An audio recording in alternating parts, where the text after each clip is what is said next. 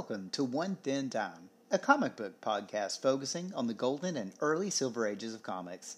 I'm your host, Sammy, aka the Comic Book Kid. This podcast highlights characters and origins who may not be as well known outside of comic fandom, but are significant to the history of the medium. Each episode, I choose a comic with the caveat that the original cover price was 10 cents. Please remember, any characters I discuss on this podcast are the sole copyright of their respective owners. So, with no further ado, let's check out what's on the shelves of the old five and dime for my teeny tiny 10th episode. Picture your favorite superhero. Most comic book protagonists are imposing figures. According to my sources, Batman and Captain America are six foot two, with Superman at six three. These larger than life dynamic heroes populate the pages in our four color panels. The Silver Age of comics introduced a few characters that would challenge those specs, with the introduction of Ray Palmer's Atom in Showcase issue 34, October 1961, followed by Hank Pym in Tales to Astonish 27, January 1962, and his debut as Ant Man in issue 35, September 1962. These diminutive dynamos have been the stars of movies, television shows, and animation, making them well known by audiences of all ages. But they weren't the first. The title of comics' first shrinking hero would go to Daryl Dane, the Doll Man. This mighty mite first appeared in Feature Comics 27, December 1939, for Everett Busy Arnold's Quality Comics, becoming the company's first superpowered hero. Feature Comics had started its run as Feature Funnies, reprinting newspaper comic strips such as Joe Palooka and Mickey Finn. The superhero craze would prompt Arnold to seek out costumed characters, changing the title. It would be here that Dollman would make his dynamic debut. Darrell Dane was a brilliant scientist who invented a formula that allowed him to shrink to the height of six inches, while still retaining the amazing strength. This continues the theme of scientist superhero in the Golden Age comics, as I discussed in my elliptical 8th episode. Unlike later stories of Superman's costume being sewn for him by Martha Kent, Dane's fiancee, Martha Roberts, yep, another Martha, why did you say that name? created the red and blue union suit of Dollman. Over time, Dollman would mirror many comic heroes of the era, with the addition of Martha as his sidekick, Doll Girl, Elmo the Wonder Dog as a pet assistant, and even the Doll Plane, a model airplane stored in his study. During the wave of World War II patriotism, Dollman even rode a bald eagle into battle. Dollman would lead the charge with numerous heroes from Quality, including the Human Bomb, Firebrand, Phantom Lady, Uncle Sam, Plastic Man, and Kid Eternity, among many others. Dollman and the Quality stable of heroes were purchased by National Comics Publications DC Comics, in 1956. After a two decade absence from comic pages, Dane would become a member of the Earth X Freedom Fighters in the pre crisis DCU in 1973. In no small part, pun intended, Dollman has a place in comic book history. But let's take a look at Feature Comics 27 in the first appearance flashback.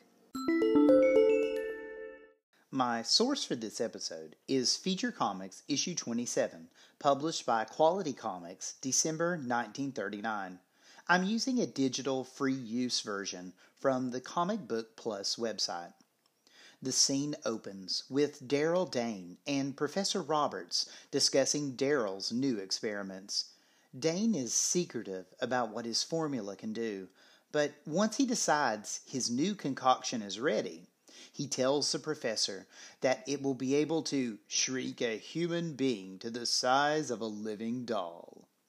While the scientists confer, Martha Roberts, Daryl's fiancee, receives a phone call from the blackmailer identified as Falco. Dane tests the formula on himself. I sense a trend here. Immediately shrinking, but his brain is fogged from the size reduction. In his delusion, Dane throws a hypodermic needle at Professor Roberts, grazing his shoulder and knocking him unconscious. Uh, okay, sure, why not? Martha enters the room to find her father on the floor and her fiance at the height of six inches. Daryl finds that he has the strength of 20 men despite his reduced size and decides to devote himself to a crusade against crime and evil. Later that evening, Martha leaves the manor to meet Falco, but unknowingly is followed by Dane readers discover that the gangster is in possession of a letter that Martha does not want to be made public. Oh, Martha. Along with the blackmail money, Falco decides he also wants Martha. She flees from the car, only to be pursued by Falco. Daryl leaps into action, making quick work of the villain and getting the letter, of which the scandalous contents are never revealed. Martha pledges her love to him for his bravery. The final panel has Dane taking the moniker of the Doll Man, pledging to fight crime and evil relentlessly. And that, dear listeners, is how our diminutive dynamo first appeared. So let's pull back the years to see just who was responsible for the Doll Man's first adventure and take a look behind the comic curtain.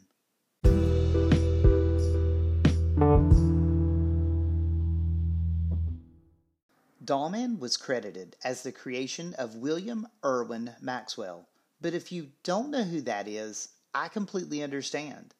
But you probably know that name better as Will Eisner. That's right.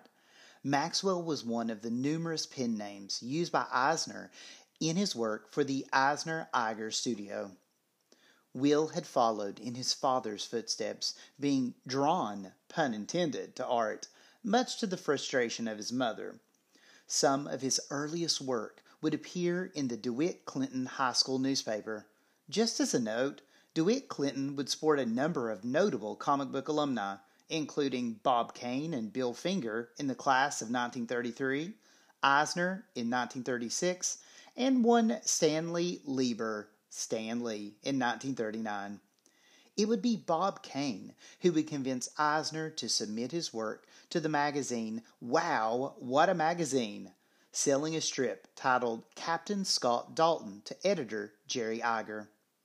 When Wow folded after a four issue run, Eisner and Iger would form their own comic book packaging service.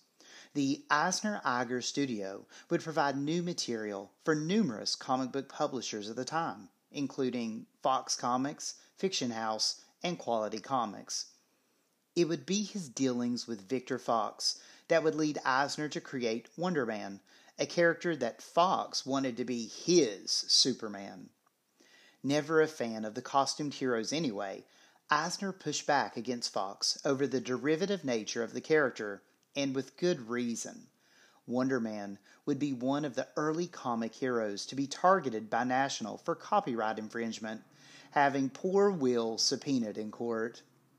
Along with Doll Man and Wonder Man, Eisner would also be credited for creating Sheena, Queen of the Jungle, the Blackhawks, the Flame, and Black Condor. His most widely known creation would be Denny Colt, the Spirit. Eisner's Spirit strip would appear as a newspaper insert starting June 2, 1940.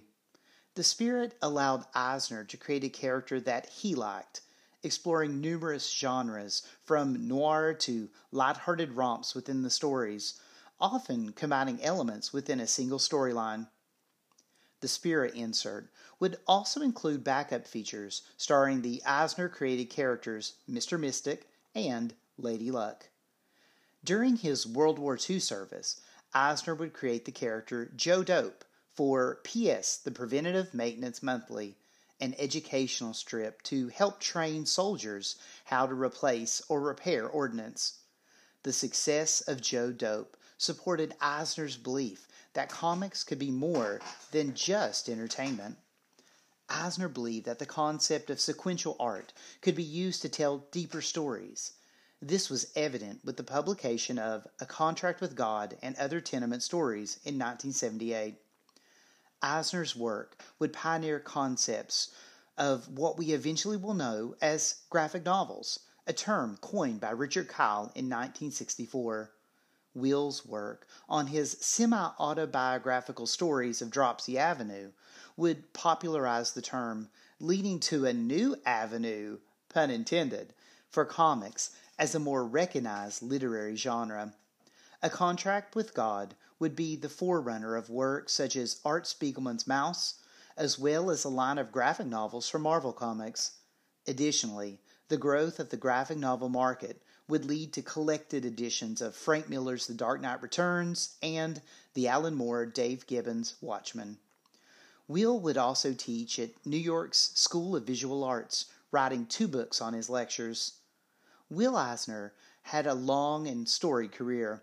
He is part of the fabric of comic book history, as well as still influencing numerous creators today. Now that we know about the man behind the Doll Man, let's check out Daryl Dane's Titanic timeline.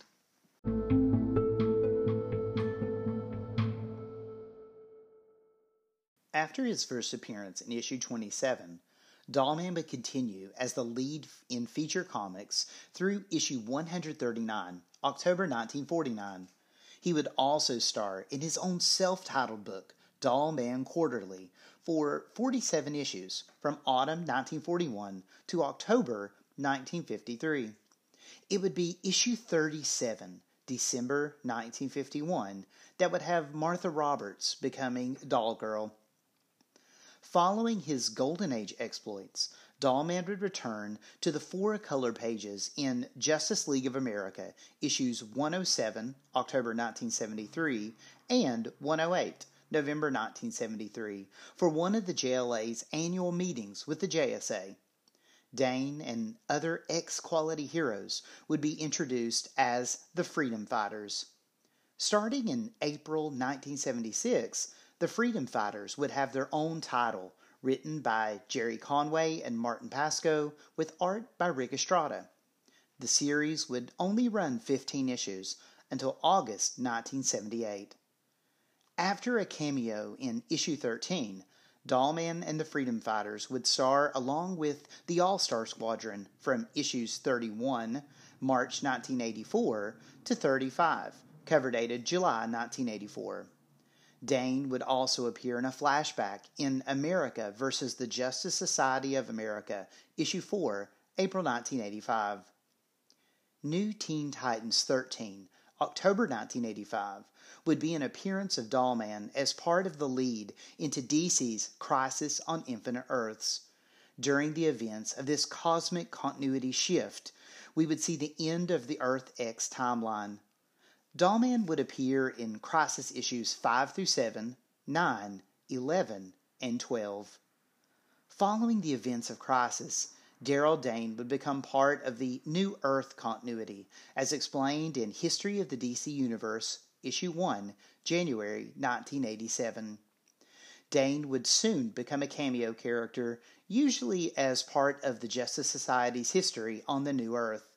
He would have cameo or flashback appearances in Young All Stars 27, July 1989, Starman 72, February 2000, Golden Age Secret Files and Origins, February 2001, JSA 42, January 2003, DC Universe Legacies 2, August 2010, and Back with the Freedom Fighters in Issue 4, February 2011. Dollman would also be seen in flashbacks in issues 11 and 12 of JLA Year 1, November and December 1998, with other Golden Age heroes, along with meeting the animated JLA in Justice League Unlimited 17, March 2006. Daryl Dane would even play the role of antagonist in November 2007's Uncle Sam and the Freedom Fighters, Issue 3.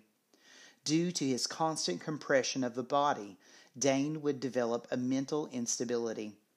After time at an institution, he would lead an army of miniature marauders only to be stopped by his formal allies. Two other characters would take the name Dollman in DC continuity. Justin Gray and Jimmy Palmiotti would pass the mantle of Dollman to former SHADE, that stands for Superhuman Advanced Defense Executive, in case you were wondering, Agent Lester Colt, as part of the Infinite Crisis tie in Crisis Aftermath Battle for Blüdhaven, Issue 3, July 2006. In the New 52 continuity, following the Flashpoint storyline, Dollman would be introduced as Dane Maxwell, first appearing in Phantom Lady miniseries October 2012 to January 2013, once more by Gray and Palmiotti. Despite his diminutive size, Dollman has been a large part of the histories of both Quality Comics and DC. But has he increased his stature, pun intended, in other areas? Hmm, maybe we should look at some mixed media. It would be Cartoon Network's Batman the Brave and the Bold that would bring Dollman to a wider audience of viewers. Season 2, Episode 22, titled Cry Freedom Fighters, would debut November 12, 2010. Batman would team with Dollman and the other freedom fighters against the antimatter universe army of the Weaponers of Qward. Well, that's actually all for Dollman's appearances outside of the four color pages. Guess this is a good place to bring the episode to a close, but before I go, I want to suggest another great comic book podcast. Graphically Novel. Three brothers tackle a different graphic novel each week. Listen as the brothers Fugit discuss classic and not so classic graphic novels. Subscribe now on your podcast feed of choice. Graphically Novel. Three brothers who like each other but love comics.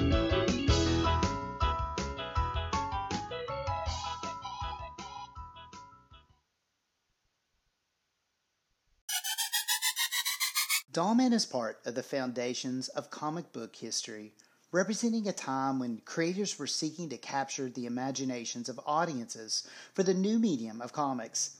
Though Ant Man is probably the most well known, Dollman will always be the first Lilliputian Lionheart to be the champion of the compressed. I hope you enjoyed my look at the history of the Daring Dollman. If you like the podcast, please leave me feedback on your podcatcher of choice or just tell a friend. The show is available on Apple, Google, Overcast, and Podcast Addict, among others. I appreciate any creative comments that can better the show for my listeners. With that said, join me next week as we journey into a world of notable names and acclaimed acronyms for my electrifying 11th episode. Well, it's back to work for me. Mrs. Kent needs some help with her groceries, and she always gives me a great tip. Every little bit helps when you collect comics. And remember, all these adventures were once available for one thin dime. Thanks for listening.